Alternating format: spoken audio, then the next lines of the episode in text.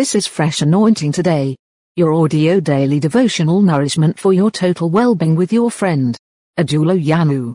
Today's devotional message is titled, What Attracts What? Matthew 24 28. Matthew chapter 24, verse 28. Wherever there is a dead body, the vultures will gather. Good News Bible. If you read that version, King James Version tells you that, or for wherever the carcass is, there the eagles will be gathered together. But if you read from New Living Translation, it tells us that just as the gathering of vultures shows there is a carcass nearby, so these signs indicate that the end is near. So I am getting an inspiration from Good News and King James Version.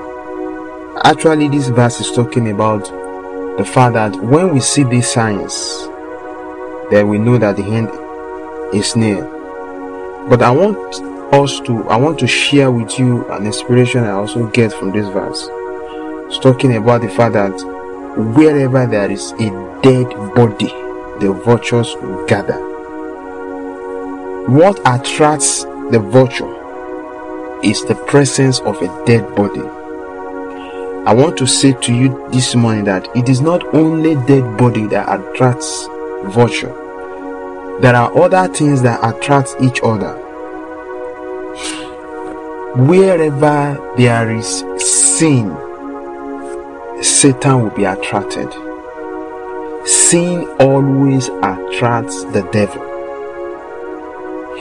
Just as we know that wherever there is holiness, righteousness, God is present.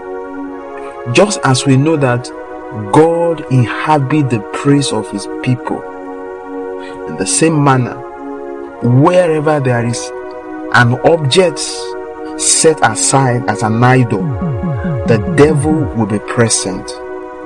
So, the inspiration God is giving to us this morning is this whatever you make your life to be will determine what your life will attract. If your life is as a dead body, it will definitely attract vulture. And you know what vulture means? It will devour to eat up the dead body. And if your life is clean and holy, then be sure that your life will attract God. The life of a sinner, the Bible says the offering, the sacrifice of a sinner is an abomination unto God. Even when a sinner has brought an offering, God will not accept it. It's not been attracted to God. Cain brought a sacrifice. Both the sacrifice and the one that is offering the sacrifice, they were rejected. So I want to tell you this morning that whatever you or however you package your life before God will determine whether it will be attracted to you or not. It will tell us what side of God you will see. The Bible says we should present our body as a living sacrifice unto God, holy and acceptable. So these things will tell us what will be present in your life. The kind of life you live, the kind of life you present before God will determine the kind of things that will happen in your life, will determine the kind of people that will be attracted to your life, the kind of life that people are living in Sodom and Gomorrah determines the kind of angel that the Lord sent to that land. The kind of life that Pharaoh was living in the land of Egypt determines the kind of angel God will send to that land.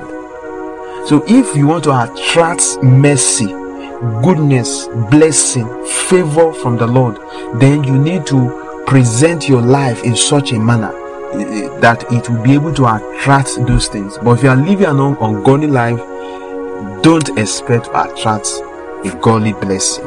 May this word influence you and make your day prosperous today in Jesus' name. God bless you. This audio daily devotional message you have just listened to was brought to you by Ajulo Yanu from Fresh Anointing Today. Available on Spotify, Apple, Google, Anchor, and other podcast players of your choice. Share with others. Stay fresh.